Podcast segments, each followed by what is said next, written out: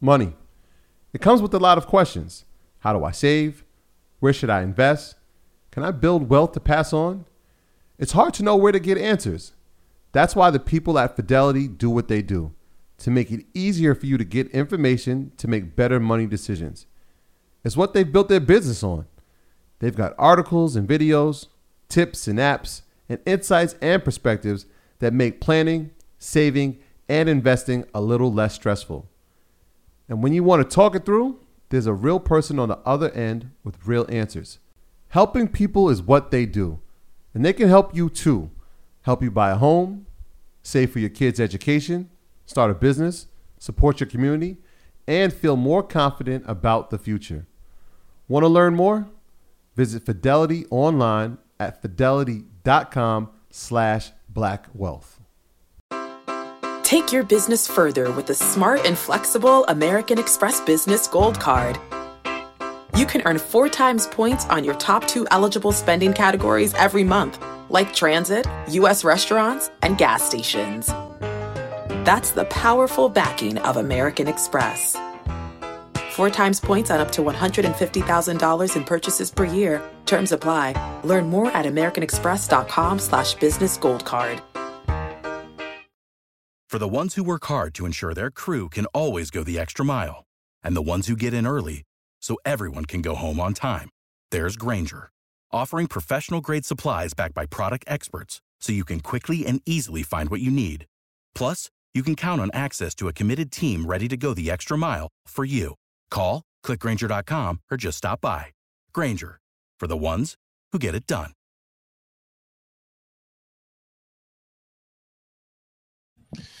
Top of the top. Yeah. Let's go. Sersky. Market Mondays. Utah edition. Yes, yes. So don't stop. Live from Salt Lake. Reporting from Salt Lake City, Utah. Mountain time. Mountain West time. Yeah. Man, we was out here all week for All-Star Weekend. I'm sure we'll talk about that later on in the show. You know, one of them ones again. One of them ones. Had an eventful evening last night. Michael Jordan, Chris Paul, Giannis Antetokounmpo, Carmelo Anthony. Yes. Yeah. Yes, we got some stories. Keep going, Ian. We got some stories. I was getting a bunch of texts like, where you at? I'm like, I'm in Mexico. They're like, the boys out here working every room. I said, I'm not that. Oh, man. The show don't stop. The market is closed today, but Market Mondays is open for business. That's a course. We got some things that we got to talk about for sure. But before we start, just wanted to give you a quick rundown, a few important things. NAACP Awards at Los Angeles, California. We will be out there this weekend. And it's also my birthday weekend as well. So are we going crazy? Yeah. Yeah. Saturday. Got something we're going to do on Saturday for my birthday. And then we're going to be back in New York for my actual birthday, and we're going to be doing something special in New York as well. But NAACP Awards, that would be a dope way to kick off my birthday weekend if we're fortunate enough to win. Absolutely. So there's still a few days left to vote, guys. So remember, me and Troy are nominated for Best Social Media Personalities. So, yeah. I like our chances. Click the link on our website. Click the link in the description of this video. Under the NAACP Awards tab and vote. You can vote once a day up until I believe the 24th of February. Once a day per email. So if you got like 3 emails. So yeah, man. Let's see what we can do, man. Let's see what we can do. I got a tuxedo. Shout out to Mike B. Shout out to Mike. I heard he put some stuff on. That's coming to my closet. I said, Mike, you can't show the people. I got to wear it first, bro. Shout out to Mike, though. Let's do it, You got a tux for the NAACP Awards or the birthday party? I got to know what kind of vibe to bring. Oh, wow. Both. Okay. Different colors. It's going to be a hell of a 3-day run. So just drip responsibly. That's all we say. Speaking of L.A., the time has come. Yes. Market Mondays Live World Tour. First stop is Los Angeles, California, the Novo Theater, March 11th. March 11th, we'll be in Los Angeles, California. Everybody has been asking us to come to LA, to California, to Southern California for a long time. This is the first show that we have ever done in any capacity in LA ever. So you know, it will be historic. We will have surprises. Of course. It will be a vibe. Of course. We'll have some music. It's going to be one of them ones, man. If you ever watch what we've done with these live events, you already know the standard that we set. And this is the kickoff. We're doing Toronto. We're doing London. We're doing Chicago. We're doing Ghana. But the first stop is LA. So let's get this tour set off right. Los Angeles, Vegas, San Diego, the IE, Arizona, the whole West Coast. We need you guys to come out. We need you guys to come out in full support because we don't want to seem like we have a Atlanta bias or East Coast bias. They like, yo, why y'all always go to this and y'all never coming to the West Coast tonight? So this is for the West Coast. We're going to make sure that this is a night to remember. We're bringing out a lot of surprises. We're going to bring out all. We're not holding back on this. Like, this is going to be something. This is going to be one of the ones, man. Yeah. So click the link in the description of this video. Yes. You can also click the link on our website in the Market Mondays World Tour tab and get your tickets for LA. The other cities, the tickets are not available yet, but you can join the wait list. You can join the wait list for the other cities, so as soon as they become available, you'll be notified. But for Los Angeles, you can buy tickets. You can buy tickets for Los Angeles right now. So Market Mondays Live, World Tour, first stop, Los Angeles. Click the link in the description. Click the link on our website. Buy tickets. Get there. They're extremely affordable, extremely reasonably priced. And they shouldn't be. You're going to get way more value. You're going to get way more value than what you pay for.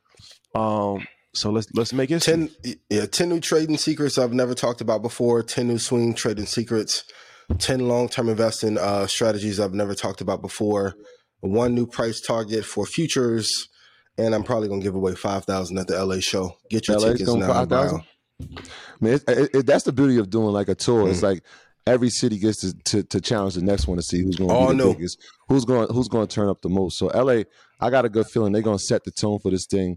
And then, Toronto, it's just going to keep picking up each time. But LA is going to set the tone for the whole tour. And that's why it's a world tour. So everybody that wanted to see us in different parts of the world get a chance to see us. And shout out to the good folks at Ally. You know, the tour is brought to you by Ally. It's one of those things, man. They got the vision. They understood the vision, and they understand the impact that. The mission that we're on, and working together with them has been great. So shout out to them. Presented by Ally. That's a fact. So that when we dropped the flyer last week, it kind of set some things off, man. I heard phone lines were going crazy.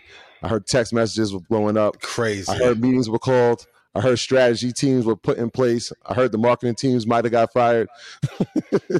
Shout out to everybody that reposted and re-tagged and got their tickets, man. This is going to be monumentous, man. This is and I'll say this too. Yeah, go ahead. For all the earners and pandas, please repost the flyer. At this Saturday, I would pick one person that is reposted, and I would give you $1,000 cash up. Ooh. I need to see these flyers go crazy. Come out to the show. Let's have a good time. The only show that is making you money in real time. And if I've made you money, please put yes in chat. And y'all know my live performances way fire than me sitting down. So leather jacket vibe. I want to not being humble. I'm here to be entertaining and to make you money. Let's go. This is true. During the Super Bowl, shout out to Rihanna's halftime performance. Ian was texting like, I'm inspired. I got an idea. I said, Ian, I don't know if we can float inside of the theater, bro. We gotta find a way. Shout out to it's her birthday today too. Shout out to Rihanna. Happy birthday, dog. Happy birthday. Pisces season. It has begun. Pisces season. It has begun. Yes. One of the ones. All right. One last thing. Ernie Alicia, we got a dope episode tomorrow. Cheryl McKenzie Daniel. She has the largest Black construction company in America. That's incredible. 5-generation business. Yo, like let that settle in. Like we talk about generational wealth, 5 generations of the business. Yeah, she's all tied. So they have a group. Her, Don Peebles, and Craig Livingston. Yep. And they all work with it. They have a real estate team. Don does the development. She does. They work together. Yeah. That's like Bill that's the all-star team for real. Yeah, that's the tower in New York. What's it called? Mm. The The skyscraper that they built there. The affirmation. Yeah, the affirmation tower. They're all part of that that group to try to make that happen. So yeah, it'll be the first, if that gets through, that'll be the first to ever be a Black owned development, Black construction, and Black developer in one. So they doing some big things. So check that episode out. Extremely intelligent woman. As I said, 5 generations in this thing. So and that's not easy. That's not easy, especially that's impressive. I mean, she tells a story about how it was passed down to, from her dad to her generation. But now the issue is, and it's one of those things, succession is a real thing, right? So how does it get passed down to the next generation? Because they may not have the same interests as you. So that's one of those things that we never discuss, especially in our community. Like, how do we pass it down, especially if the kids aren't interested, or, how do we make them at a young age become interested in some of the things that we love, and how, we accumulated some of the assets and some of the wealth that we did in our years as adults. So she has some good insight on it. Check it out. All that's right. Amazing. Ian, the floor is yours. Any announcements you want to make? Stock Club call will be at 9:30 Central tomorrow. And next week I'll announce the first 10 new features of version 3 of Stock Club. So I've been working behind the scenes to put some magic together for the new version of Stock Club. The first 10 features I'll announce next week. Get your tickets for LA. 10 new trading strategies, 10 new swing trading tips, 10 new long-term, and I'm going to be giving out a little bit of money at the show. Get your tickets now. I know y'all want us to come to Seattle or Portland. Come to LA. The tour dates are the tour dates. Let's go. That's the only West Coast but stop on the tour. So Albuquerque, New Mexico, maybe we can go there next year. Shout out to the Lobos. Love y'all. Shout out to Lobos. Shout out to all my people in Scottsdale. Shout out to Phoenix, Vegas. Hold up. One thing I forgot to mention, me and Troy will be doing our open enrollment for EYO University on Wednesday at 8 o'clock. We haven't done that in a very long time, but on our YouTube channel at Wednesday at 8 o'clock, we will be doing open enrollment. We got a surprise topic and a surprise guest, but we haven't done this in probably 4 months. Damn, LeBron going to be on? You never know. You never know. You never know.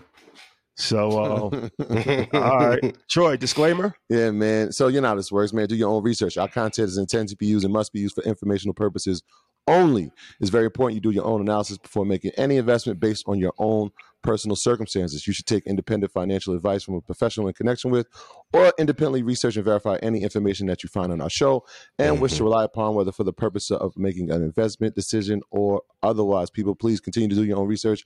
When it's great research, share the research. When you find out who you got it from, give them credit. And if not, that's not how we build community. So make sure you share it, man. Show love, show love, show love, show love. Tag 5 friends and tell them to watch the show and tune in right now. Right now. It's going up. So let's talk about it. Okay. What is the easiest way to know which ETF has the highest score in their industry? I know people want to know how to judge these without having to lean on us. So if you go to ETF.com, / and put in whatever ETF you're looking at. So / VOO, because it's one of the ones that I love the most in Vanguard. You'll be able to see the score or grade that they give it. It's one of the highest scores you have available. It's a 95. I absolutely love VOO. I think one of the best managed funds of all time. But go through and look at SMH, VTI, VGT, and see which ones are doing well and what grade they have. Also, if you go look at that 5-year chart, it'll tell you how price action or price is done historically over the last 5 years. But if you have a good grade plus price action that is going up and to the right, that's how you know you are in a safe ETF. It's just like school. Like if you get to the C range or the B- range, you want to stay away from it. You want everything that are A's and A+. And you can also break them down by sector. So if you want to look at oil, natural gas, housing, real estate, you can break them down there as well. Yeah, I was just going to add to that, and that's a great point when you talk about sectors, because there's different ETFs inside these sectors, and so it will show you how it's performing inside that sector. So when it gets its grade, it's based on how it's performing, but also how it's performing inside of its own sector. And so it's a great tool. I think ETF DB is another one that I use. So when I'm talking about how I look at the performance of an ETF, I'm looking at obviously what is inside of it. And so I think that's the most important thing. People just hear the 3 letters and like, oh, it's an ETF, but no, you really need to see what the ETF has inside to see if those are companies that you want to invest in. And so that's a great thing. And finding the trends, right? It'll show you how it's performed over the past year, how it's performed over the past 3 years, how it's performed over the past 5 years. All these things you need to take into account before you make that type of decision. Another thing is how long the ETF has been around. Yes. Right? You don't want any new ETFs. Right, look at some of the start dates of some of these ETFs. If you look at them, it's like, oh, 2020, 2021. Then you'll see some that 1999. Oh, okay, right? And then I know we'll talk about some of the other variables. We're looking at volume being one of them. But like all these things are things you should be looking at, right? When we talk about volume and the reason it's important, it's like how many people are trading that on a daily basis, right? Is it in the hundreds of thousands or is it in the millions? Is it in the tens of millions? The more value, the more likely you're to get in and out of trades, the more you're not going to be stuck with something, especially if you're doing options. And we spoke about that. It's like, yo, there's no volume. You can't get out even if you got in a great trade. Or buy it from. So you got to be mindful of all these things. So ETF.com is a great one, an absolutely great one. ETFDB is a great one. And even when I'm doing from an individual standpoint, Zacks.com was one of those ones. And yeah, I like Zacks a lot. But just from a grading system, it was like, okay, you can see how they've been graded. They can see how they perform on a quarterly basis, and they break down their quarterly performance by the things that they're offering. So all those things, when we talk about do your research, especially if you're doing ETFs, which we said is probably one of the more safer things to invest in, that in index funds. These are great tools. Great tools. Use all the tools that you have at your disposal. Absolutely. And if you go to the efficiency tab, you can also look at the max downside that ETF will have and the maximum upside. It's pretty interesting to see. So like the max downside deviation over a 12-month period for VOO is 6% maximum drawdown that they're expecting over the next 12 months. It's pretty damn good in comparison to like Lucid Motors or somebody like that. So you need to know what the drawdown or what the worst case. And some of you, just got over your little Valentine's Day heartbreak. You got to start checking to see what's real and what's not early in your investment portfolio, as well as you doing your love life. Shadi, you had a good Valentine's Day? Shout out to all, every day's amazing. Day. Shout out to all the lovers. Every day's Valentine's Day. Another good site too is Morningstar. Morningstar. You've been using that for years. Yeah, they have a lot of professionals use Morningstar. They have a paid subscription, but they have free products as well. And they rate everything. They rate 529 plans, they rate ETFs, they rate a bunch of variety of different things. And you have like different ratings. Like so 5 star is the highest rating that you could possibly get in Morningstar. So that's another site. So there's a variety of different sites out there, and you can just see whichever one you feel most comfortable with, but you should definitely do some level of research on the ETFs. Use all three. Yeah. And the exchange traded funds, ETFs, once again, is an easier way to invest. It's a safer way to invest as opposed to picking individual stocks. And it gives you more specific target in an industry as opposed to an index fund where like a S&P 500 index is going to cover everything, right? Like 500 companies where, let's say like a QQQ, that's going to be just in technology. So, or like, is it one will be just in consumer discretion or just in energy or just in financial services. So you get like 10 or 15 companies that's just in the financial services industry, as opposed to every single company that's on the stock market. So, it's something to think about, especially if you are looking to invest and don't know, the best way to go about it. That's an easier way to get involved. Two tech, two index, no stress. Go look at the score of VOO, VTI, Apple, and Microsoft, and tell me what the average score is.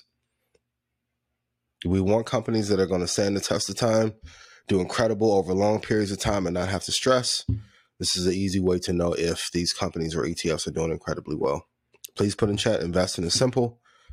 Humans make it complicated. Two tech, two index, no stress. And they're updated too, right? So if there's a quarter or if there's a year that ETF is not performing, then it's updated. That 95 score won't be 95. It'll be dropped. So it's one of those things. It updates live. So definitely use the tools. Okay. Let's talk about this. ChatGPT last week, we said that ChatGPT predicted the stock market was going to start going down on Wednesday of last week. Mm-hmm. And it has gone down every day since then. It's true. Is that a coincidence or? I said last week, yeah, it's a coincidence. Like the market has the greatest probability of going up on Mondays and Fridays. It was a low volume day on Friday. The futures contracts expired on Friday. So, and then also, if we look at the S&P 500, when we got to that 41.95 mark, we was aiming to slide down anyhow. Do I think the market is overdue for a correction? Yes, at some point. But do I think this is the moment that AI went sentient and changed the stock market forever? No. We'll see, like normally when expiration was on February 17th, we'll see the volume pick back up in like 3 or 4 days, and we'll be good. From there. So they also had another report that it was supposed to be March 15th. So that's when I was like, can't move the goalpost a month now. Like, you know, so, but good call on it to drop on a Wednesday. The market does have a high propensity to drop, to fall on Tuesdays and Wednesdays and go up on Monday and Friday. But no, I think if we would have had the market open today, we would have seen a push up, but no. And when they moved the goalpost, I was like, I would love to see a price. If I got a price for how much, or even a percentage base, how much will fall, then I'll be like, okay, this is amazing, great. But it was a coincidence more than anything. Yeah, I think how we paraphrased it last week was, where's the information being based off, right? What is the research that they did to come to that conclusion? Mm-hmm. So it was like kind of one of those things. Yeah, it's definitely looks coincidental. The other part was the next day was, you know what, we saw ChatGPT inside of Bing, and they were like, hey, we put out a lot of false answers. We're still working the kinks out of the system. So, you know, you cover all bases when you say that. Like, hey, it's not at its full capacity yet. We made some errors inside. They've given some wrong information. Even from the Google standpoint, Google, same thing. You know, both companies are saying this isn't at its peak, and why would it be, right? We've only been in this technology from that standpoint for about 4 months from a user standpoint. So, it's too early for it to be doing predictive measures like that, especially we don't know the tools and research and the exact numbers. If it starts doing that, then, you know, there's going to be a lot of people that are going to be in trouble. I would say, though, I would love if there was a model that did predict price and structure like that, because I think it would make the value of the crystal ball even higher. Because if ChatGPT had a version of the stock market, let's say, then it made it worth $200 billion. Mine has to, I'm black, so mine would be worth like $45 billion as a result, right? We'll talk about cultural influence and vultures and all that later. But I think what this modeling is going to show that it is predictive. Programmers are terrified right now. And I think people that have not put in a lot of work in the stock market need to be afraid. Because some people ask me, like, will it put you in danger if ChatGPT makes a version of your pricing model? I'm like, no, it will only make me more valuable. So I hope that they put one out, but I think this was a little bit too early. Also, if we look at when fund flows have been coming out of ETFs, damn near every day this year. So like, if you guys just go Google fund flow for an ETF or most hedge funds, there aren't as many people buying as there was in 2020 and early 2021. So, but those cycles of when, so if we look from January 20th, which is the start of the new futures contracts, and we bottomed out at 39.66. We went up to 42.08, and then we came down to finish around 40.49. It's really like when you have those 20 and 30 day cycles, people know that they have to have their money out.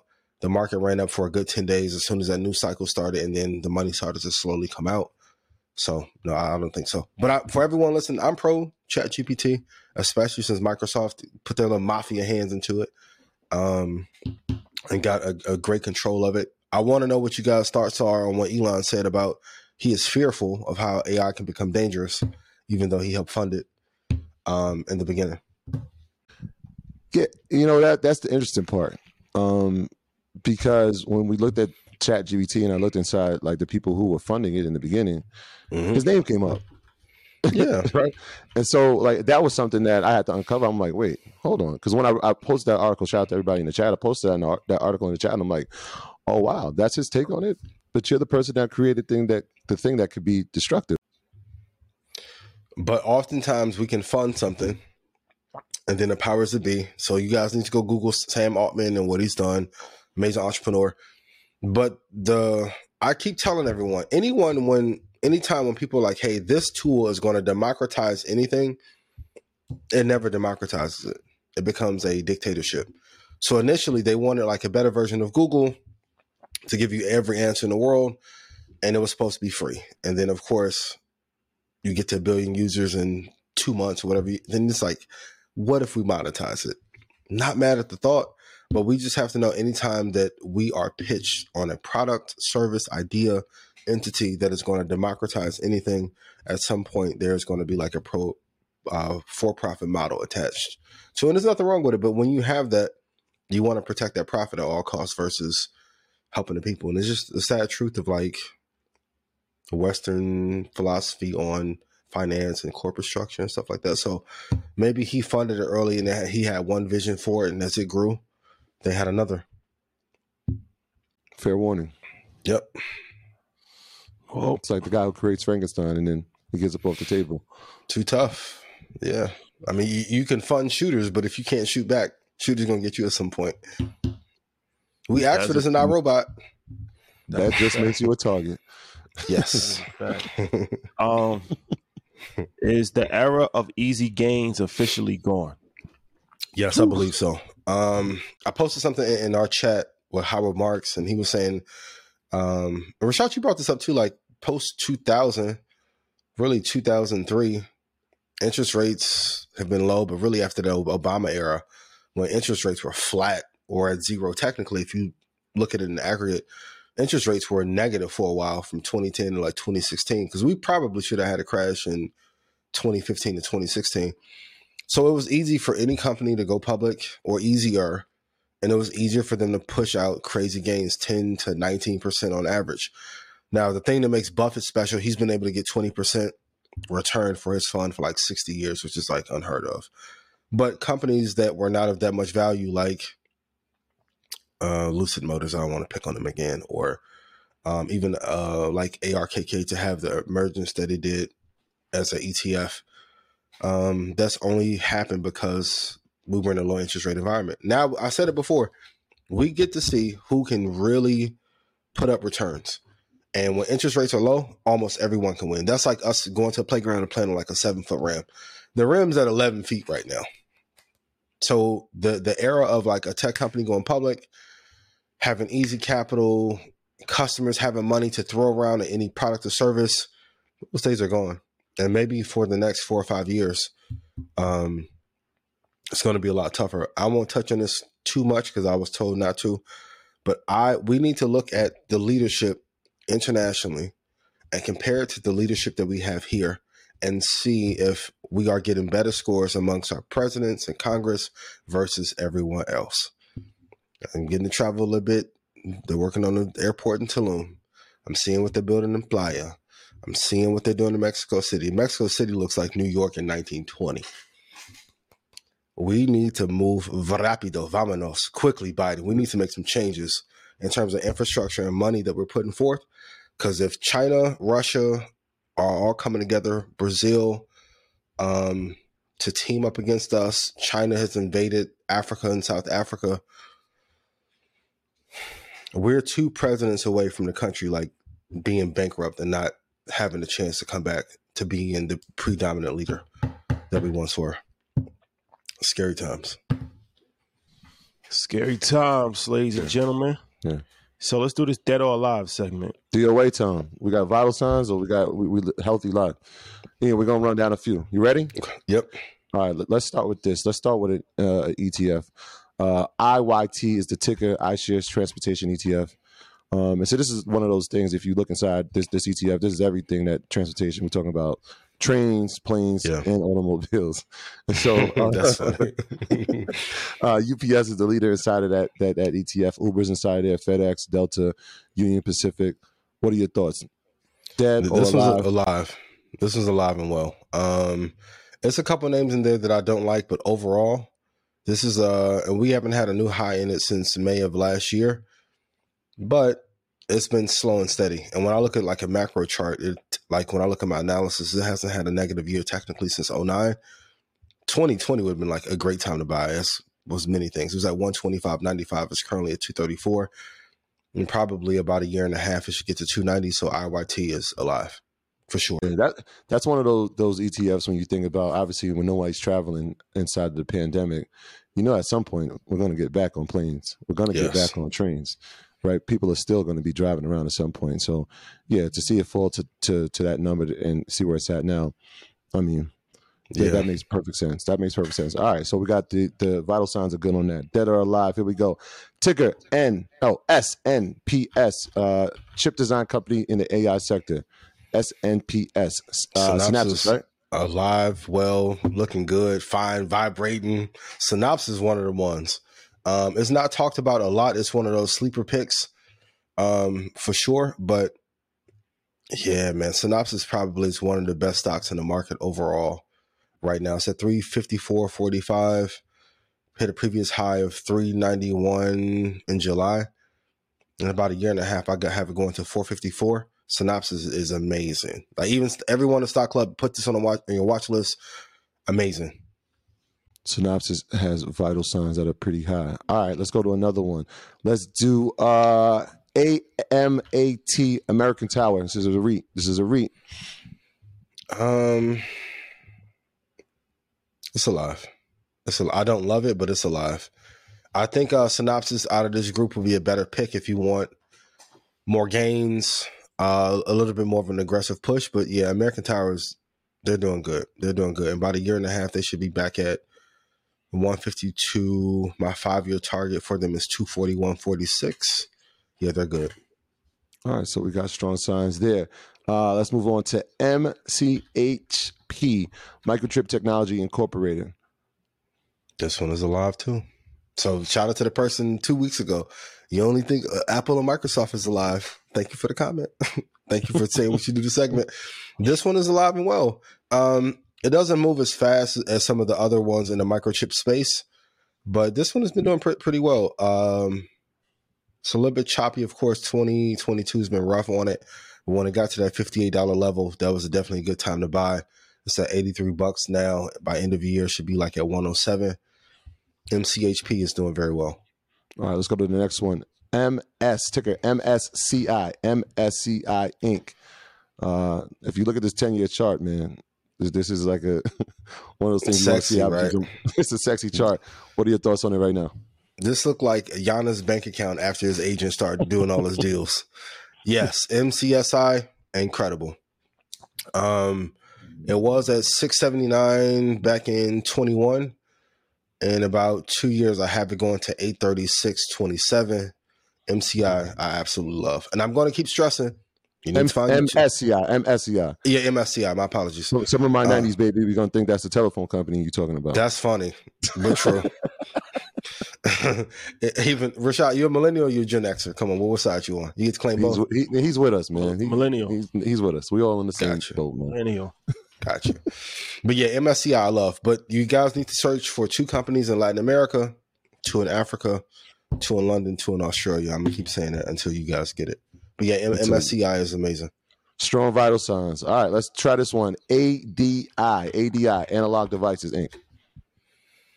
Analog Devices. This is one of my babies from like 2018. Yes, this is sleeper.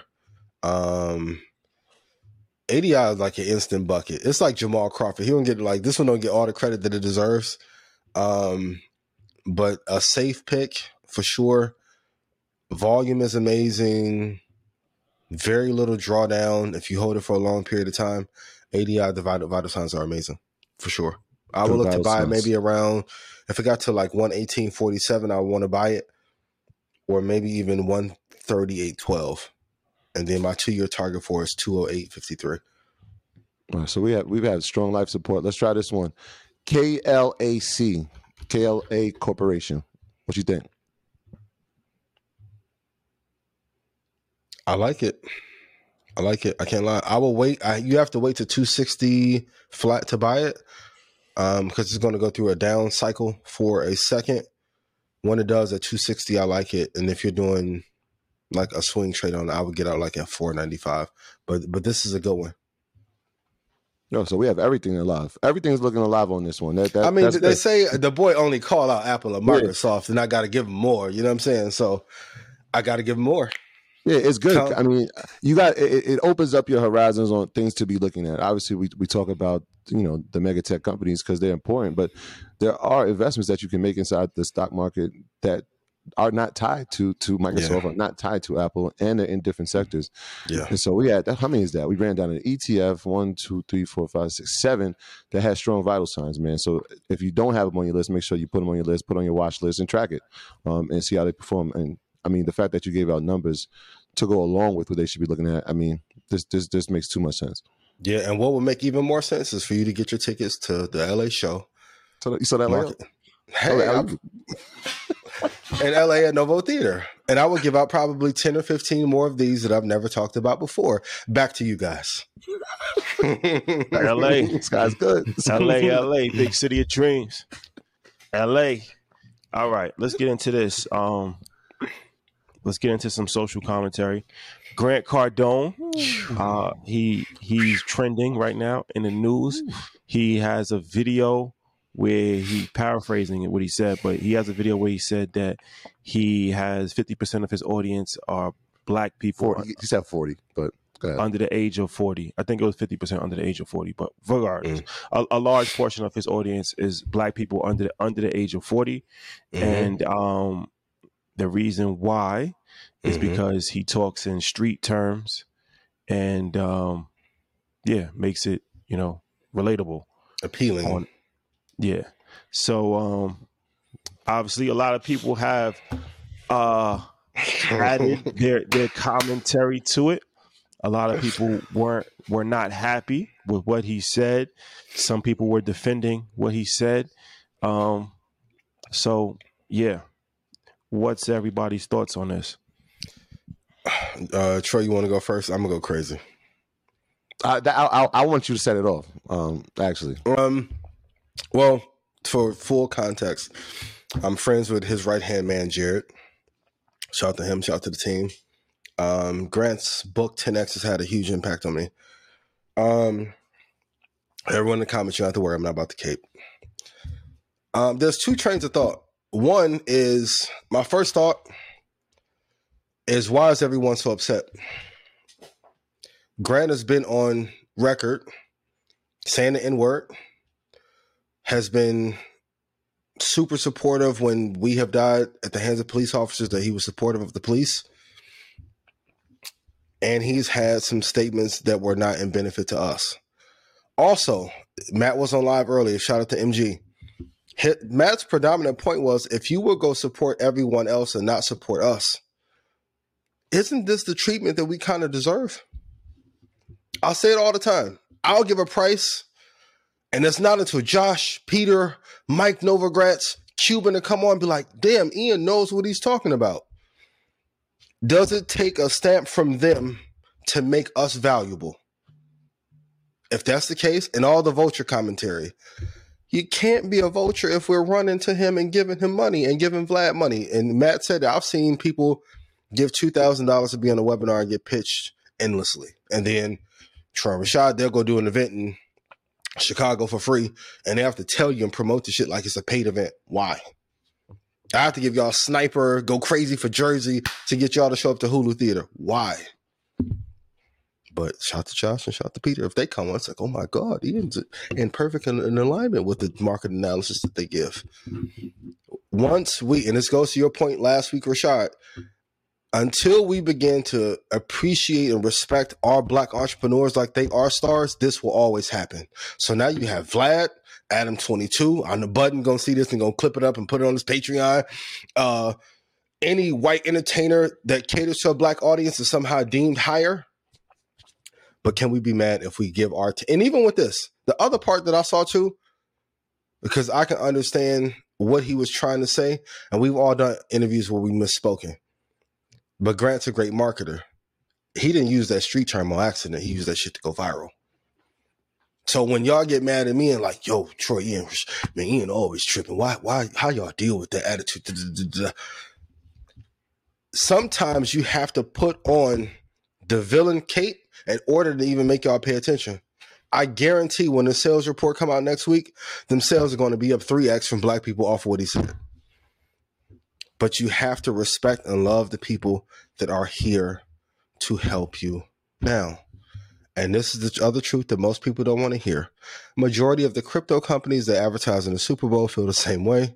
Majority of the NFT people in the space feel about black people the same way. And all the fucking luxury designers feel the same way.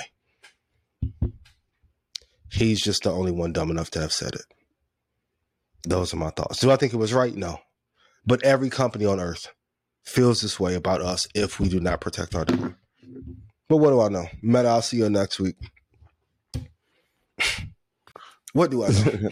Wait. My thoughts, I'll keep it as plain as possible. I'm not even surprised. The statement didn't even surprise me. Because if you, I mean, he's talking from a personal circumstance, but if we just look at any industry, if we look at real estate, if we look at investing, if we look at music, is that not the same case? Right? Is it not that, is it not the dumb down the audience and double the dollar? Right? The problem is that, and on the inverse of it is like what you said, we got to be exceptional to be even looked at as good. Like we got to be exceptional. We can't have any flaws. We can't have anything on our to even be looked at as good or even be respected in the same light. Yes. So that's the major issue. I'm not surprised by what he said because he's looking at it like, yo, that's an audience that's untapped. That's an audience that I can, you know, find revenue from. He's gonna try to take advantage of it. And can we be real? There's a whole bunch of them that's looking at the audience that we built that want to take our audience from us. Mm-hmm. Yeah. If y'all don't see that shit loud and clear, like I'm gonna be real. Josh called me 3 weeks ago. Hey, be careful about this person trying to partner with you because they want to take your audience. These are all white entrepreneurs. He said, be careful. They don't really want to align with you. They just want to see what you have and try and take it away. Yeah, it's the reason why you'll see corporate calls, right? They're like, wait, they've touched a base that we can't reach. How do we work? How do we get to that part? And so it's a fine balance that you gotta tread on, right? But the interesting part is, well, let's see the reaction now. Let's see how many of that 40% are still rocking, right? Mm-hmm. What's their take on it? If they invested with them, if they were part of the 10X company, because we've been there and I've seen it. You can see it, yeah, right. Did it take this moment for people to see this clearly is what I'm really interested in. Had people just, you know, had blind ignorance to it. Like, all right, well, nah, this is great. And like you said, from a marketer standpoint, there are great strategies inside of some of the marketing that he does. But absolutely, when you're the product of some of the marketing and it's intently done, is it for your benefit or is it for the person that's selling it to you? So we just gotta be mindful of it, man. But what he said, It wasn't shocking to me. It didn't hit me like, oh my God, I can't believe he said it. It was like, damn. I mean, and Nike does it and Louis Vuitton does it. I see all of a sudden they were losing a little bit of market share to a couple other companies and they went and grabbed Pharrell. Smart. Same thing. Adidas does it. You know, they're going to try and patch things up with Ye to get that black dollar back in. We're seeing banks do it. And we'll get those calls. Hey, maybe we can find a way to integrate that. No, integrate that equity. Integrate that equity. Hey, no, we're not going to play. We're not going to arbitrage the audience for a look. We don't need no look. We already good looking. Bring that money. This is Ian. And the thoughts of the Red Panda Rebellion. This has no reflection on Earn Your Leisure, Troy Rashad, right? Banks, bring the money. You need no look. I've been looking good since I was 3. Quit playing. Yo no sé cómo se dice. We're not playing this year. I'm not playing with corporate this year. I'll be back on Wall Street too. If you want the culture and equity and all that, actually help put some money into the audience hands too. Well, also they all do the same playbook. So it's a variety of business. You brought up the fashion and all that, and that's true. But it's a niche as far as business people that their strategy, white business people, their strategy, some of them, they have adopted a strategy of poaching black culture. They hang around rappers. They have events and rappers come to the events, and they wear jeans and hoodies and sneakers, and they curse and they use slang, and everybody thinks that they're a genius, and they use that to raise their valuation 100x, and they become rich off of it. And it's going to keep happening because the rappers are going to still keep hanging out with them. They're going to still champion them. They're still going to be doing stuff for them for free because they think that this is their pathway to become successful and rich. And the consumer base is going to continue to support them. And it's going to keep happening. Grant Cardone's team, they sent me an email. They sent me a DM 3 months ago. Before he did something in January with a bunch of black influencers, they sent me personally a DM. Yeah. I never responded. We interviewed Grant. I mean, he has some good information. But I already saw the play of like, I'm not really interested in what you like, that type of play. Like, you know what I mean? Like, it's, you can learn from anybody. The yacht joint. Huh? The yacht joint, the mastermind joint. I don't even know what it was. It was something, but it's just like, you know, it didn't speak to me like this was something that was beneficial. So, but like I said, and we don't have to name names, but you can kind of guess to see. Look, it's a variety of people that run the same play. They have no ties to hip hop culture. They are not part of the culture, but they try to make it seem like they are part of the culture. They have strong, and like I said, they only hanging around hip hop artists. They've only championed hip hop artists, and that's their gateway into black culture. And they got filthy rich off of it, which is a smart strategy. But how much longer will we allow them to do it? Let's not leave athletes, entertainers, it's in the same pot, same thing. It's in the same bucket, and they got filthy rich off of it. All of them. But when every we do one it, of them. It's unprofessional. Why do you guys talk about rap music on the podcast and it's an investing podcast? I'm like, 'cause y'all listen to Moneybag Yo more than y'all listen to us. That's why. Shout out to Moneybag. We got to do the arbitrage that Gary doing, and I'm cool with Gary too. But we got to do Gary arbitrage to get y'all to pay attention here. What? And all the investors y'all look to call me.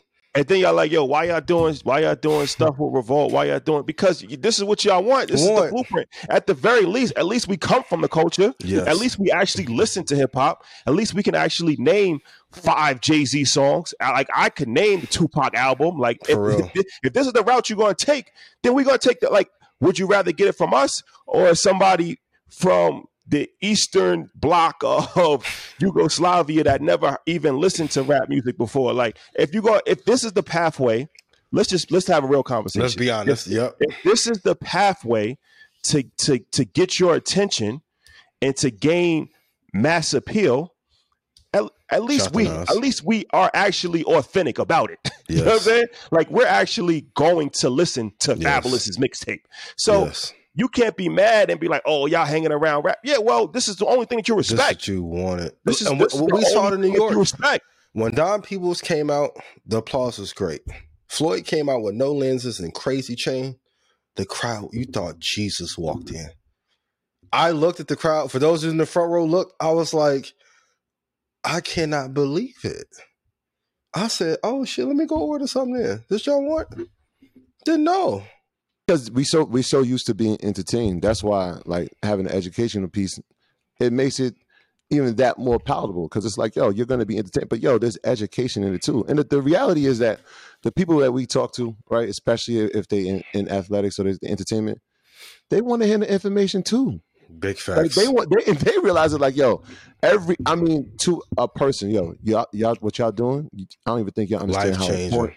Y'all don't even understand. I wish I knew. Had I even know, if y'all was around when I was getting my contracts, my life would be different. Mm-hmm. But these are the people that they look up to, they praising. So yeah, we got to stand next to them. Number one, it's important that we stand next to them because that's who you look up to. Yep. But number two, they need the information just as much as y'all do. They have the capital because they have a certain talent or they have a certain career path that garnish a lot of money, but they still need the education. Mm-hmm. It don't stop. One other point that Matt made is really key, and it's sad, but we know it. he was like, a lot of people wasn't familiar with certain entrepreneurs, and the ones that are like really, really, really wealthy, they don't even want to be on social media because of backlash they face from our community. I'm not saying that y'all got to kiss our ass, but like I say it all the time, the stuff that y'all would say to me in a comment, y'all will never say to Josh. And then you'd be like, well, why doesn't Don Peebles or Robert Smith speak more often? I'm like, for what? They see the commentary too. It happened. You know how many people... I just when QC sold their company, right? What was that, two weeks ago? Which is a victory. If you looked at the comments, yo, y'all sellouts. I can't believe y'all. Like, he's actually commenting back. I think it was P. He's commenting back like, nah, y'all don't really understand. It's not no sellout. Like, nah, he's trying to explain to people like, nah, like not. There's a bigger play with that. Scooter Braun is buying up everything. Record label. We'll talk about Scooter Braun like Black Rock. Right, this is a bigger play. That all of those commentary. Look, QC loved them. They're geniuses. Mm-hmm. Coach K. And y'all wouldn't say that to P's face. MP, but there's some level of commentary. There is. Take your business further with the smart and flexible American Express Business Gold Card. You can earn 4 times points on your top 2 eligible spending categories every month, like transit, U.S. restaurants, and gas stations. That's the powerful backing of American Express. 4 times points on up to $150,000 in purchases per year. Terms apply. Learn more at americanexpress.com/businessgoldcard. Without the ones like you, who work tirelessly to keep things running, everything would suddenly stop. Hospitals, factories, schools, and power plants, they all depend on you. No matter the weather, emergency, or time of day, you're the ones who get it done. At Grainger, we're here for you with professional-grade industrial supplies. Count on real-time product availability and fast delivery. Call, clickgrainger.com, or just stop by. Grainger, for the ones who get it done.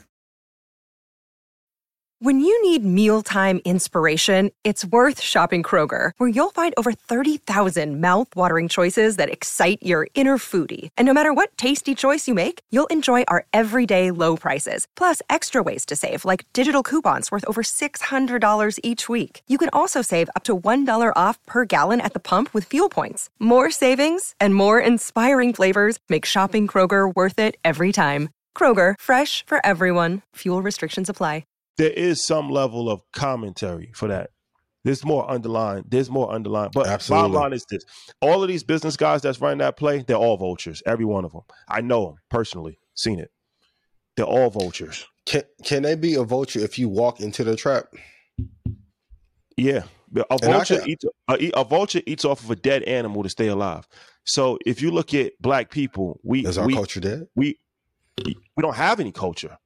We don't have a culture. Thank you. We don't have a culture. So you blood suckers of the poor.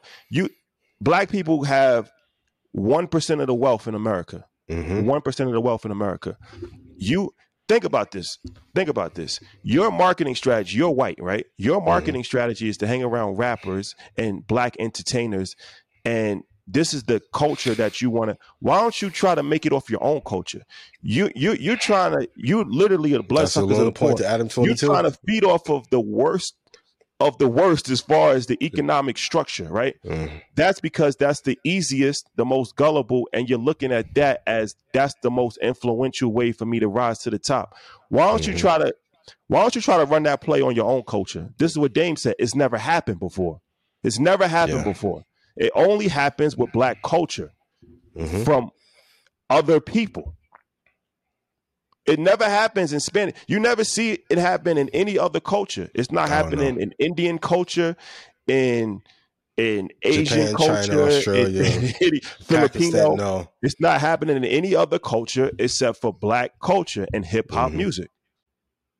The other part of the conversation is if Leor and everyone else that is deemed to be vultures own majority of the music rights and things that we claim to be culture, are they not just monetizing an audience that they already built? This is why I tell everyone, if music, and I'm huge golden era hip hop fan, Belly soundtrack was my ish, some ninjas by $500,000, I played probably 19,000 times in my life. So when I go through New York, they be like, yo, you really was rocking Rest in peace. And we can argue he put Nas on some of the God bodies. That's another story for another day. But hey, if you know, you know. But I know. He was a small influence. I'm gonna clean that up real fast. Shout out to Mass Pill. Shout out to Nas. No, Nas I ain't messing with. No. Ian, I'm laughing because we had a great. We had a passionate Nas conversation. Shout out to Fat Joe. All right, let's do this. Let's do this because I want to. No. But if they groomed us, now this is the truth. They groomed us to only focus on one thing, and this. And Matt said it on his live. He's like, "Yo, Market Mondays should be getting 40,000 live streams." And meanwhile, Tekashi out buying Birkin bags, and it was one of the biggest things ever. Like, even in Mexico, Tekashi's a star, superstar in Mexico. How? They're like, and this is honest to God truth, he told on y'all, he didn't tell on us. I said, this is a conversation I had Sunday. He told on y'all, he didn't tell on us. I said, shit, good point. So if Leor and everybody helped cultivate us and brainwashed us into not thinking about equity, and I told you before when I talked to Ray Daniels and talked to team over at Def Jam, no rappers from the golden era, Murder Inc., Rockefeller, no one had 401k plans, no one had healthcare. How is that possible? The only thing that can change that is our unity together. And we got to change that immediately so no one can take advantage of us. Take it back? Have to. But do we want it back? The power. The power, of course.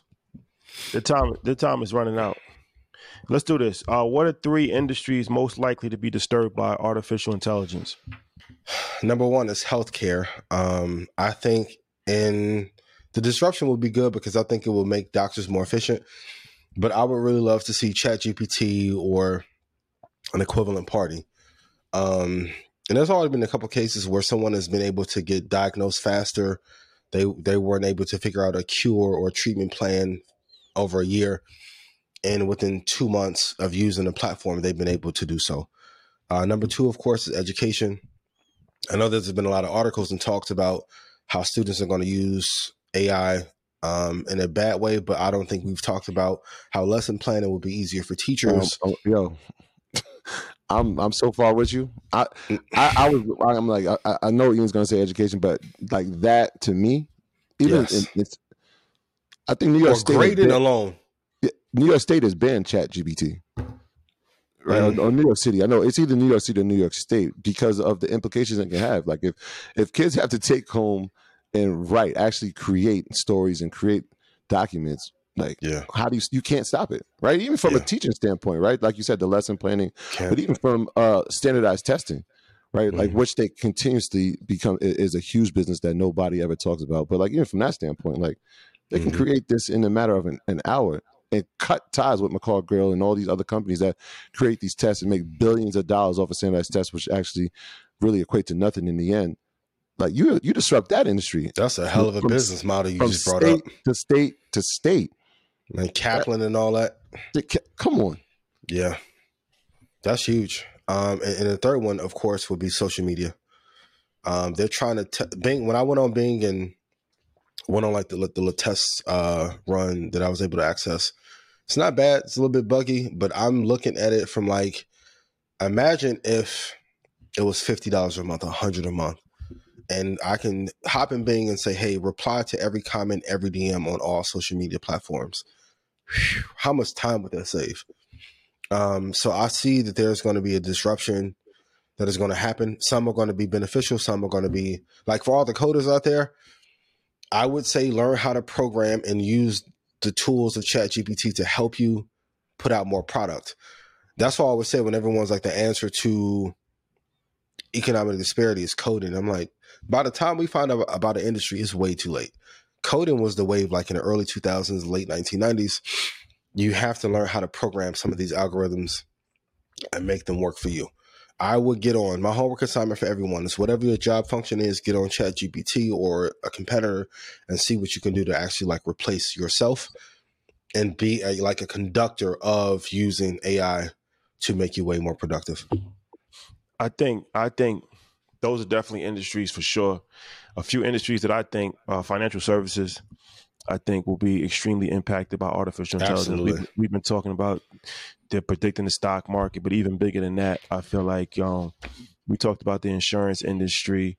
I don't think any part of financial services will not be impacted by artificial intelligence. Financial services is going to be a big, big, big especially artificial intelligence play. Yeah. Travel, of course, can't forget travel, from self-driving cars to, I mean, they're probably going to have a self-driving plane soon, or with AI just driving the plane, and there's no more room for pilots, because you know pilots, they got to have certain hours where they can only work a certain amount of hours, and then they got to sleep, and then they got it. So it's like, imagine if you could just have a plane that runs 24 hours a day. How much more efficient would travel be if planes didn't have to sit down and didn't have to switch travel crews, and you didn't have to switch pilots? And if you just had the plane takes off in Seattle, lands in New York, then goes to Puerto Rico, then goes to Mexico, then, and it just keeps running on its own without having to deal with the human element of it. That's something I think the travel aspect on every way possible. Travel is definitely going to be affected. And we talked about social media, but just I feel like any form of content creation, whether it's for writing books, whether it's making movies, scripts, whether it's musical production, any form of content creation, customer service for sure. Artificial intelligence is going to play a major part in that situation, in my opinion. Yeah, can we just touch on social media real quick? Yes. So What are our thoughts on the verification monetization process from Instagram and Facebook? $12 to now be verified. I've seen some interesting takes on it. What's your thoughts? So I'll give a positive about Meta. I do like that Zuckerberg is finally back in the saddle, being a CEO and trying to create ideas. So, I like that part. I don't like the copying of Twitter's model. Now, if they would have did it 2 years ago before everyone else was doing it, man, they probably could have made $20 or $30 million a month at maybe 50 to 75 a month for Instagram verification. I don't like that Meta has become a laggard. That's one of my main issues I always bring up. But there's so much bureaucracy at Meta, especially at HQ, and it's a leadership thing too. Shouldn't be saying this before my meeting going to them, but. And the spirit of transparency, this is what has always worked for me. There isn't anybody at Meta that Zuckerberg trusted like he did Sandberg. So in the same way that Jordan will listen to Phil or text winners, that person isn't there anymore. So I like that he's getting on the offensive. He's been a lot more creative since that drop of last year. But it's a clear copy of Elon's model. That part I don't like. 2 years ago, it would have been brilliant. I think he may have lost a little bit of touch about what the audience really wants, but even with the AI and the automation, if he can clean up that feed and also give us more content that we want to see, take the bots out, have better engagement, there could be some upside. But I hate any brand that copies another brand's model. What do you think? I feel like it's stupid. I think it's a dumb idea. Because the whole point of the whole point of being verified is you're supposed to be like a public figure, right? And it's like, if every single person is verified, then it defeats the whole purpose of having the verification check. Of course, there's going to be a lot of people that don't agree with that. They're going to be like, oh, you're speaking from a position of privilege, whatever. Everybody can have their own opinion. But I feel like, that's for people that have earned that public figure persona. Yeah. Some things in life, everybody's not equal in life. Like, it's just is what it is, right? You have to work on a certain level to get it if you want it. Some people, a lot of people could care less about being verified. But if you do care about being verified, then do something to be verified. It should be more than just paying $12. That kind of defeats the whole purpose of it. If every single person on Instagram is verified, it's stupid. I think I'm with you on that. So when I heard it, I'm just kind of thinking to myself, all right, well, if I can pay to be verified, that okay, whatever. That's $12 a month. If somebody creates a page in my name and pays $12 a month, do they not become verified? Well, you got to have an ID. You got to submit an ID. That part ID. I do so, like, yeah. Yeah. So the other part of it is like, what, like you said, if everybody's verified, then who's who, right? Like, I think maybe the solution is do they come up with another color? Is the color now gold from the people? That's hella whack though. Right. It's like, it becomes too challenging when everybody's the same. Like, how do you distinguish? You know what I'm saying? Yeah. It was kind of one of those things. It's like, all right, I see it from the standpoint where they're trying to garnish revenue, but now you're kind of making the playing field almost like it's like where who's who now. Everybody has a blue check. Stupid.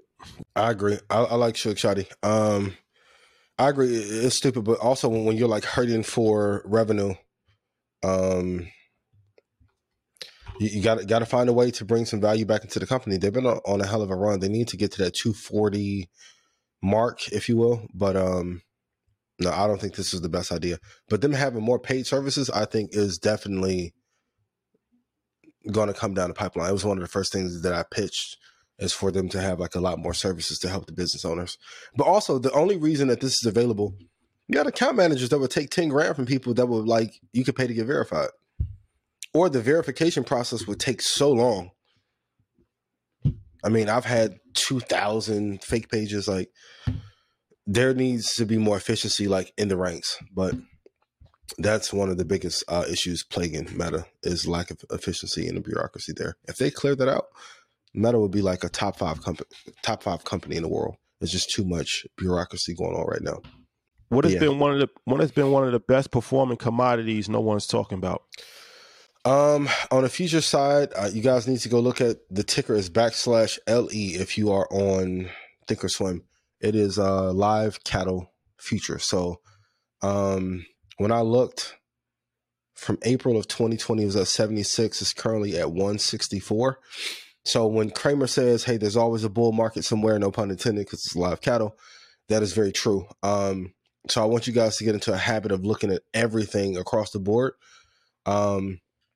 But yeah, around that $80.15 mark was a good place to buy on a swing trade. I would exit around 168. So we're almost there. But in every market, even if the stock market is going down, there's always something you can buy. So on the future side, you have gold, the euro dollar, you even have feeder cattle. You have lean hog, you have copper, you have heat and oil, but cattle, live cattle, the price of it, of course, has went up over the last year. It's been a great move. So I want you guys to look at stocks. I want you to look at indexes, but I also want you to look at the commodities list to see where you can have a move. Even like something as small as coffee. You can trade wheat and coffee. And if you come to the live show in Los Angeles, I will cover how to trade heat and oil, live cattle, wheat, palladium, gold. We haven't got to vibranium yet, Troy, but maybe next year. Shout out to Maddie J. It's interesting when we were in Austin last year, and we brought, when we were talking about what are some things that people can invest in, and we're in America's heartland, and live cattle is one of the biggest commodities there. Absolutely. And so when we brought up the topic, people were just kind of taken back, like, huh? What? I'm like, well, these are the things that are around you. Like, well, yeah, we can. Yeah, you're using an iPhone. Yeah, you have Microsoft Word. Yeah, you might be driving a Tesla. Those are the obvious ones, right? But like, look at the world around you. Where do people go to work? Right? What are the biggest industries in these states? In Texas, in Oklahoma, in Kansas, in Iowa. What are the biggest industries there? Yep. Right. It's like one of those things that's in plain sight, but we kind of just are looking at it as an opportunity. But it's one of those things like, these are the commodities that businesses are thriving in where you live. New York City, probably not as obvious, right? Because we don't see it. But in the heart of America, these are the things that are thriving. You have to look at everything that we buy, consume, or see. There's a company that is making money off of it. And if you look at the derivatives market, there's a way you can trade it to make money off of it. So like cotton from the shirt, diamond, silver, gold. That's when people like, is something a good investment or not? It's like, it depends on time frame you're looking to hold. But everyone was talking about the egg crisis 2 or 3 weeks ago. Like gold is a good hedge when the market is going down. There's always a way to like build a portfolio that allows you to hedge and make money in any market. And that's the sign of a great trader or investor.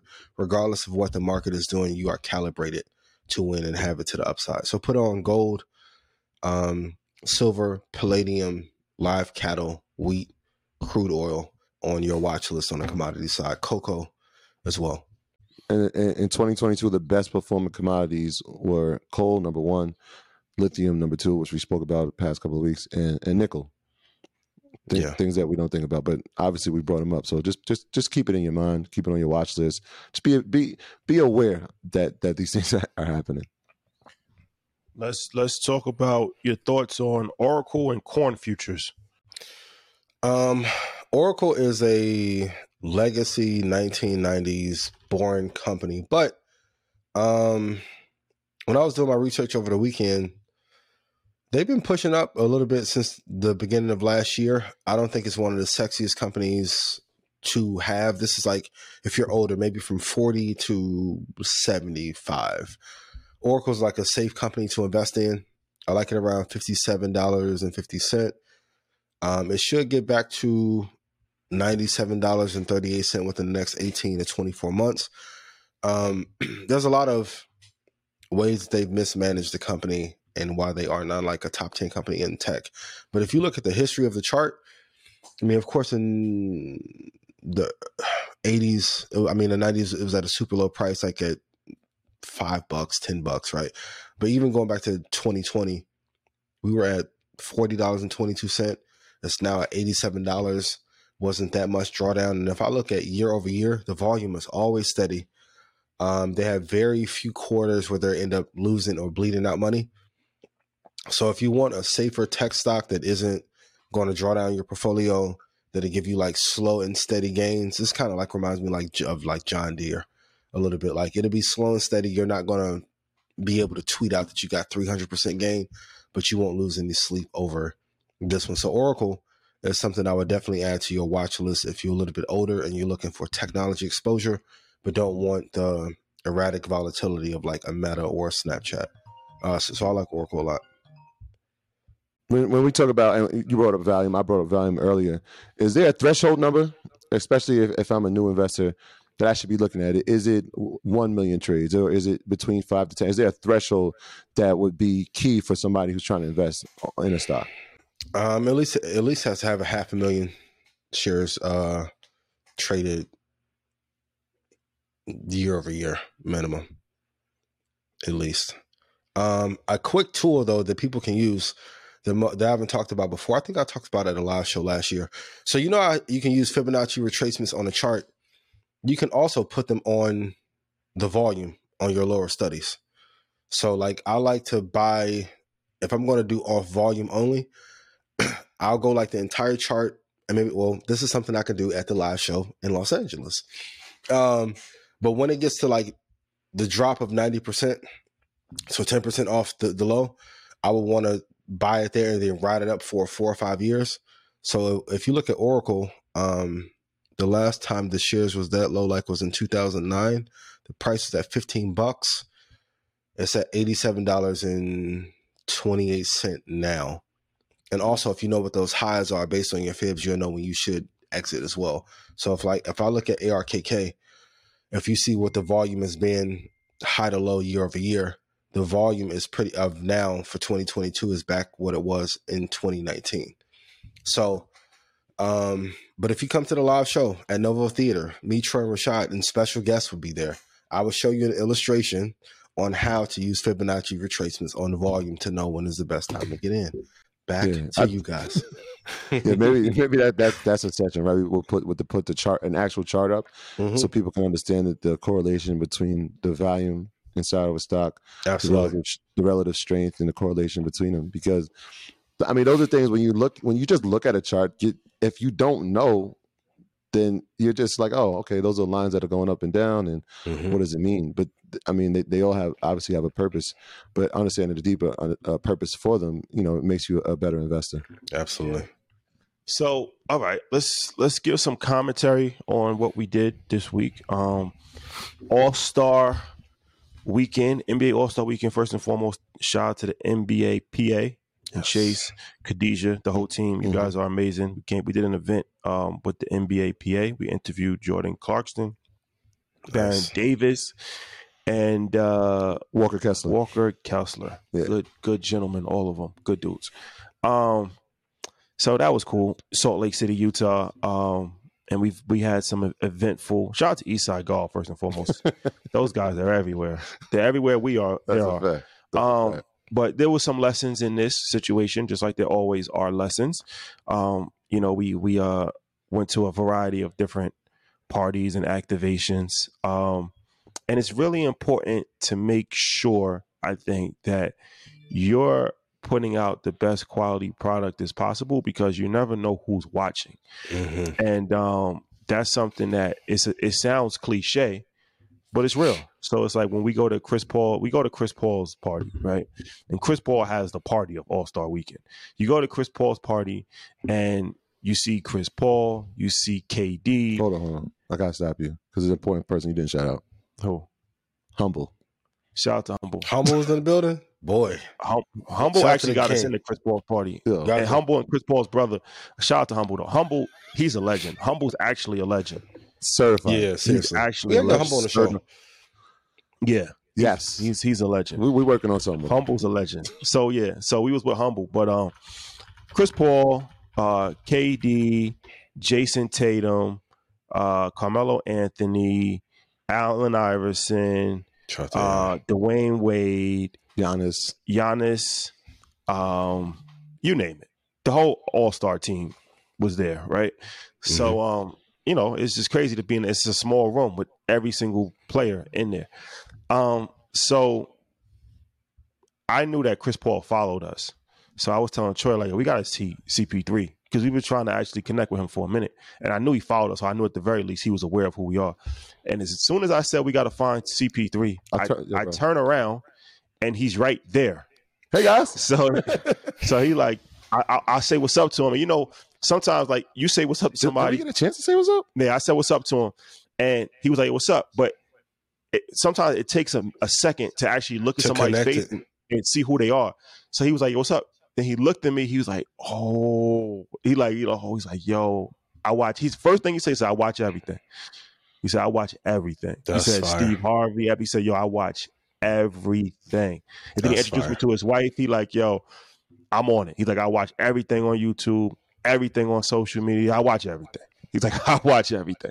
So we had a dope conversation, but it's crazy because it's like, I knew that he knew who we was, but I had no idea that he watches every single thing that we put out. Yeah. Fast forward to the next day, we go to the boardroom brunch, which is before we left there, because we didn't before. So Dwayne Wade, same thing. What's up, Jason Tatum? Same. Like, it was interesting to walk into the space because you never know who knows, right? Like you walk into the space and you kind of like, maybe some people are familiar, but maybe some people aren't, right? They might have heard the name, but they don't really understand. Jason Tatum walked past and he looked, we eye contact, but he didn't really say anything. And he came back and he stopped. He tapped me. And it was just kind of one of those mutual things like, yo, bro, I respect it. I respect what y'all do. And I was like, yo, man, you're incredible. I love what you're doing. But even more importantly, what you're doing, having your son and showing Black fatherhood is equally as important as what you're doing on the court. And he was like, yo, keep going. I'm like, yo, that's crazy. That's great because you just never know. Yeah, that's what it goes back to that point where he's saying like, yo, listen, make sure that you show up in these rooms, but you show up with value. And I don't know how many times since that monologue of, yo, you never know when you're going to run into the person. So make sure that you have your value add. Every time. Yo, every single time. And now people are walking at us and when they say they're like, yo, I didn't know this was going to be the moment. Like, it's cool. Let's just have a conversation. It always happens when you least expect it. And that's a good point that Troy did. Troy always has a custom like greeting for everyone he meets. And this shit's really genuine. This is why like, I'm studying them. I'm studying them all. Yes, I'm telling you, like official scout team. If I see like your brother or your cousin or your agent or your security, I know you close. I'm like, all right, bet it's already running my head. This was gonna happen. Yeah. Yes. So then the next day we had the boardroom brunch, and everybody was there as well. So and I had my son with me the whole weekend. Shout out to Nas. Which is fire. So that was dope. So he had a weekend. I have him in the boardroom brunch. Shout out to Fab. He first time when we first walked in there, I'm by the bar and I'm with my son and Fab came over. He's like, yo, what's up, bro? And he's like, it's your son? I'm like, yeah. He's like, yo, what's up? And, you know, Nas kind of gave him like a nonchalant handshake. Nas don't care about nobody. Yeah. So Fab, like, he's like, yo, my son the same way. So then he left and I'm like, yo, why you ain't like, say what's up to Fab? He's like, Fabulous? And he's like, that was fabulous? I'm like, yeah, that was fabulous. Like, what do you mean? So, So, oh my God. So who that sound like?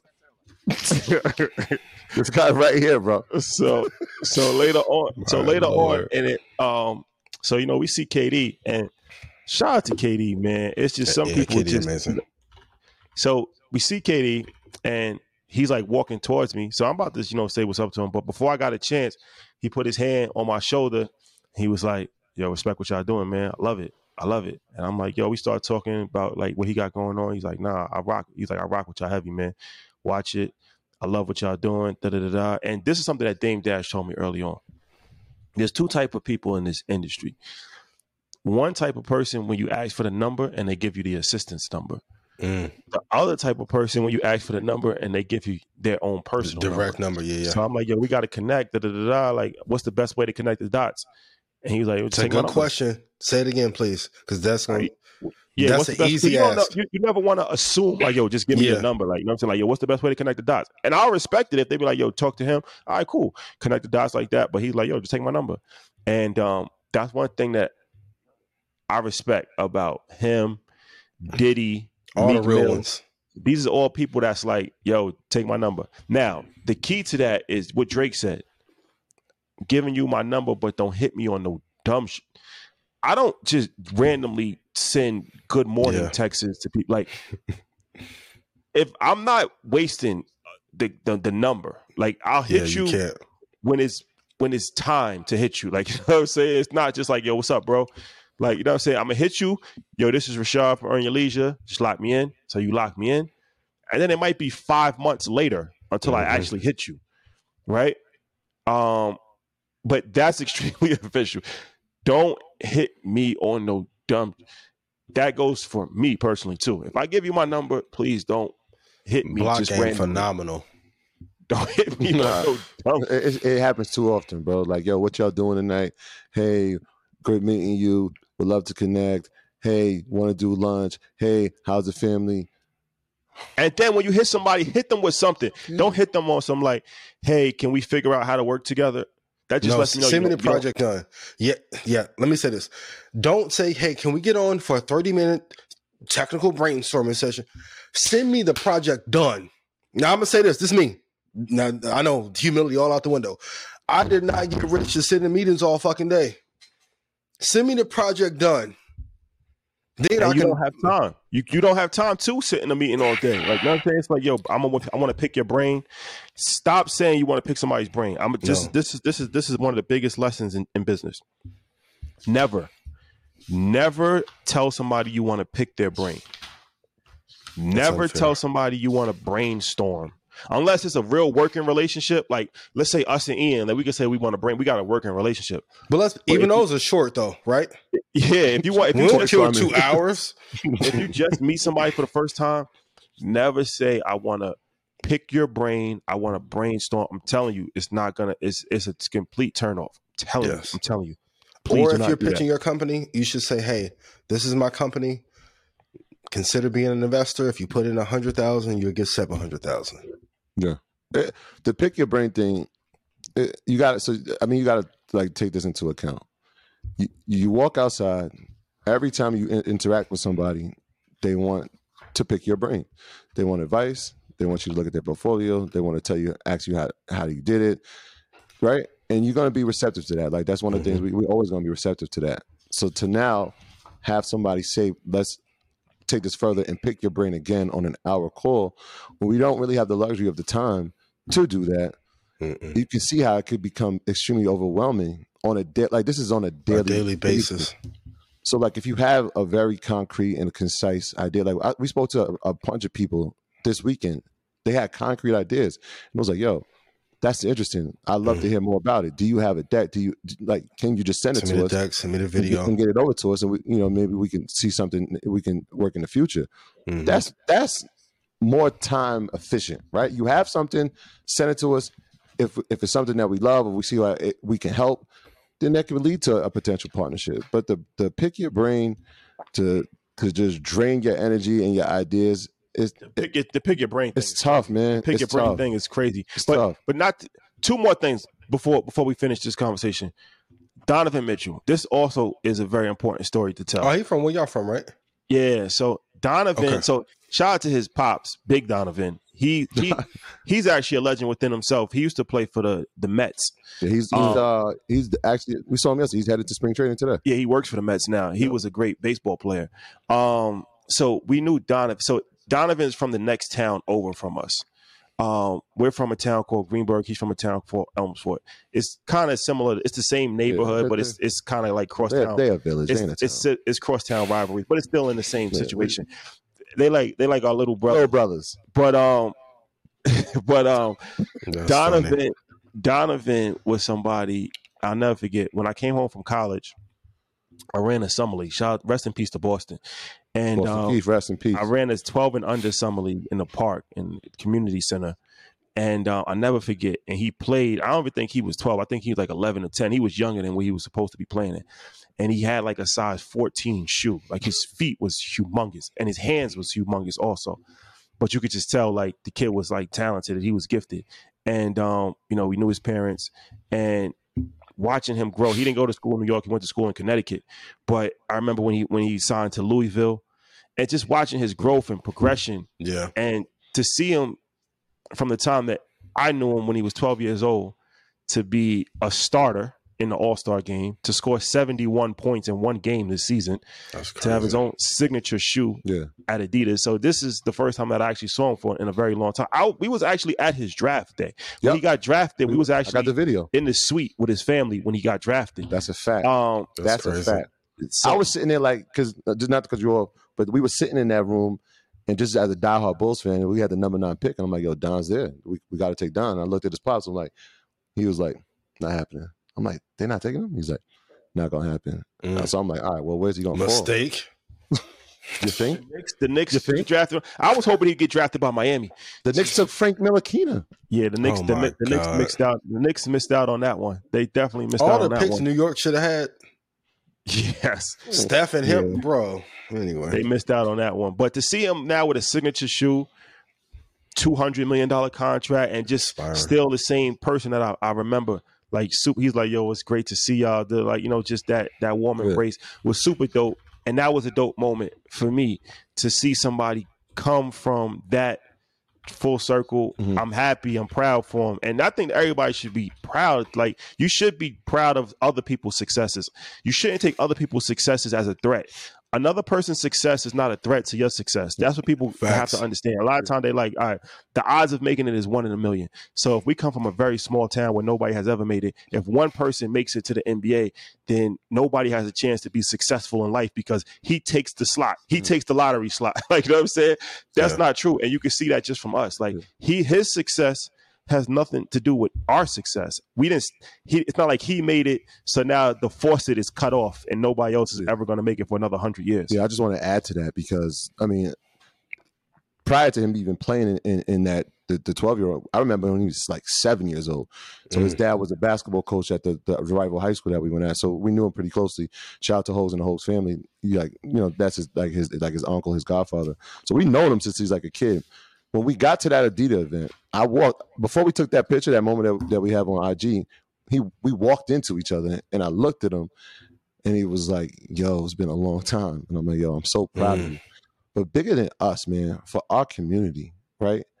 That picture when we're together and I'm like waving to his mom, it means a lot. To, like you said, like this is a young man who's done it in athletics, but we've done it in a different route. Right. And so it shows the dynamics of what we can do from a small place. Right. Like our town is not that big. It's not a big town.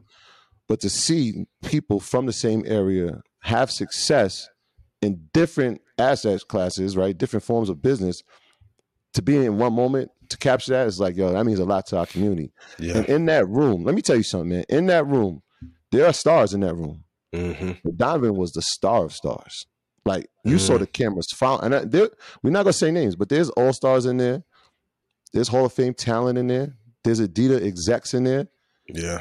And when he moved, the room moved. Gotcha. And I'm like, so you know what I mean? Like, it's not many times you see somebody through the progressions of life. You see them as a child, as a young man, as an adult, and now as a superstar. It's crazy to see the evolution, man. So the only thing I could think of, like, yo, super proud of him. Now, I know we're going to touch on, but remember the Adidas conversation we had last week, right? Y'all remember? Mm-hmm. Yeah. I'm sure y'all remember. I want y'all to keep that in the back of your mind. What the keep number going to look like? Oh, yeah, we spoke to some people at Adidas. They gave us some commentary. Uh-huh. They watching, too. Hello to everyone at Adidas. Shout out to Adidas. Shout out to the James Harden collection. Okay, the last thing I'll say about this weekend. We're gonna leave Rich Paul out. We'll say that for another time. We gotta say that for another time. Next week. Let's do the studio. No. Yeah, we gotta have a separate whole situation. Damn, it'd be so much to talk about, man. It's so much to talk about. Rich Paul, that's an hour-long conversation. Market Mondays bonus. Rich Paul is a legend. Rich Paul is a legend. Let's just leave it at that. Rich Paul, we had a two-hour conversation. Rich then the Paul, other ones y'all had. So this is how many hours y'all got? No. This wasn't an interview. This was like. This is off the record. Oh, okay. This is Rich. Those be the ones. Shout out to Dell. Shout out to Elijah. Shout out to Georgia. Me, Troy, Rich, Dell, and Elijah. If you know, you know. You know. That was like a 5 o'clock in the morning on the corner. Rich Paul he's classic. Can you give the audience one big lesson that you learned from this amazing conversation on the corner for the people? Your friends are extremely valuable. Your friends are extremely valuable. That's it. Rich Paul. Give him the line. Just give him the line. I can't give him the line because that's giving too much. All right. But your friends are extremely valuable. Mm. And he drilled that down to us. He's been able to make great connections with a lot of, very influential, rich, and powerful people. He's been able to, maneuver his way through the industry. Your friends are extremely important. I'll add this other lesson from him. He's thinking 10 to 20 years down the line. Mm-hmm. As it should be. All times.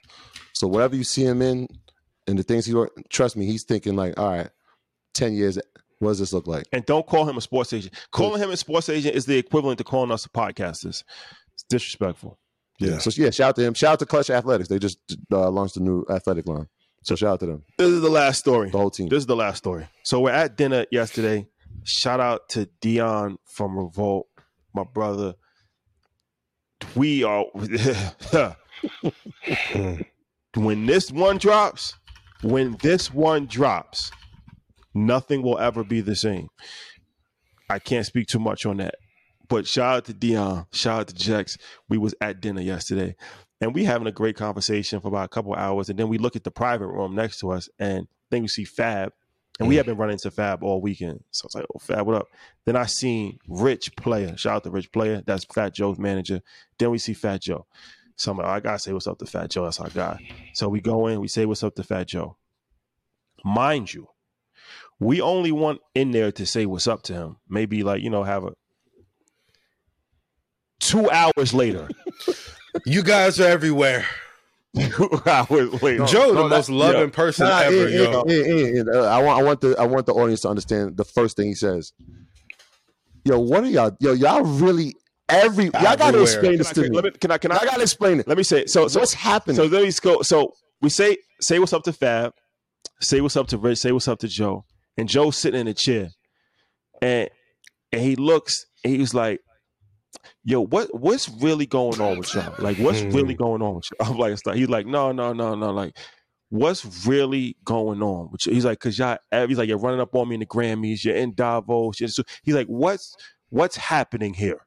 What's happening?" It's like, so he said, and he had the music mind. He said, "Yo, are y'all promoting something? Like, is something coming out? Like, what is like? Yo, y'all got a line y'all about to drop? Like, yo, just tell me what it is." Par for the course. Yeah. And I'm telling him like, "Yo, we're everywhere you are because we're everywhere business is."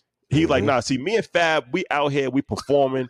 Like, what are you doing?" He's like, "What is going on? Like, what's happening?" And so Fab like, "Nah, I be seeing them everywhere. I be seeing them everywhere." So this turned into a 2 hour conversation, a passionate debate about rap music, a passionate debate about LeBron versus Jordan, a passionate debate about boxing, a passionate debate about the top 50 list. Yo, Fat Joe is this guy, everything that you see, like that is him and 10 times more. This guy is the ultimate personality. He's the ultimate personality, storyteller. This was probably one of the most classic conversations that we've ever had in history. Super knowledgeable in every area we just spoke about. He is. You want to talk basketball? Yeah. Super knowledgeable, super knowledgeable. Obviously, music, super knowledgeable. But then he's telling us like, "Yo, I get it, but nah, y'all keeping something from Joe Crack. Like, y'all keeping something. Y'all don't want to tell Fat Joe something, man. And I'm really sorry to take inquisitive." He's like, yeah. He's like, nah, you're not telling me the whole story. Shout out to Fat Joe, man. 2 hour conversation. We told him the whole story. Fat real quick. I had him do something for the soundtrack last year. He's like, make this make sense. You want to put out sound for what? I was like, oh, a little promotional thing. He's like, no one's coming to do music. Everyone's leaving music.